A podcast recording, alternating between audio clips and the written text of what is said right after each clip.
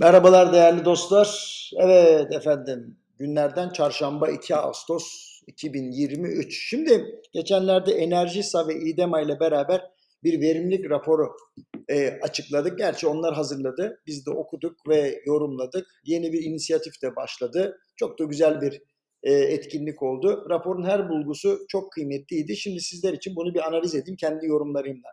Türkiye'de verimlilik denince ilk akla gelen enerji değil maalesef. En azından şimdilik insan kaynakları geliyor, makine teçhizat geliyor. Doğal olarak tanımlamalar şöyle, hız, istikrar, kar. E, maliyet düşürme tabii ki hep ön planda. E, bu durum hani neden teknoloji ve dijitalleşme diye sorduğumuzda da karşıma çıkıyor. Hep maliyet düşürme. Ancak sevindirici şu ki gelecek beklentileriyle alakalı enerji odak alanı olmuş. Yani farkındalık giderek artıyor.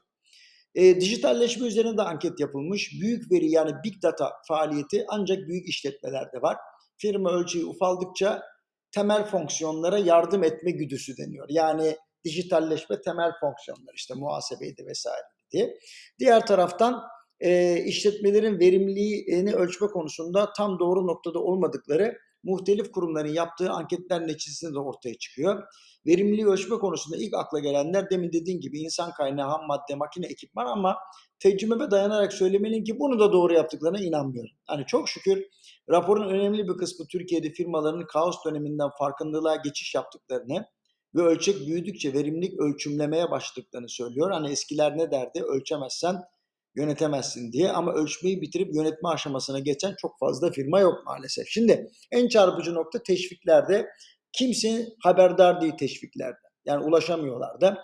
Büyük ölçekli firmalarda teşvikler için departman kurulmuş ama ölçek düşerken tabii ki bu derecede profesyonelliğe ulaşmak zor.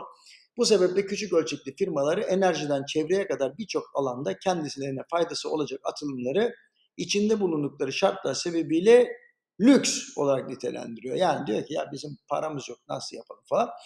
Verimlilik için cevap böyle çok önemli ama ne yaptınız diye soruyorsunuz. Bir şey yapmadım çok maliyetli diye cevap veriyor. Faydasının herkes farkında ama gereğini yapmak için çok tereddüt var onu söyleyeyim. Belki de çözüm şuradan geçiyor.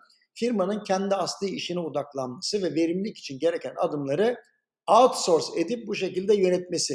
Yani detaylı olarak şöyle söyleyeyim. Bir firmanın piyasada hayatta kalabilmesi için çok sayıda fonksiyonu hayata geçirmesi lazım. İşte üretim ve satış haricinde ne var? Lojistik, enerji, finansman, reklam, markalaşma, tasarım, arge, inovasyon, tedarik vesaire gibi daha sayısını arttıracağımız çok faaliyet var.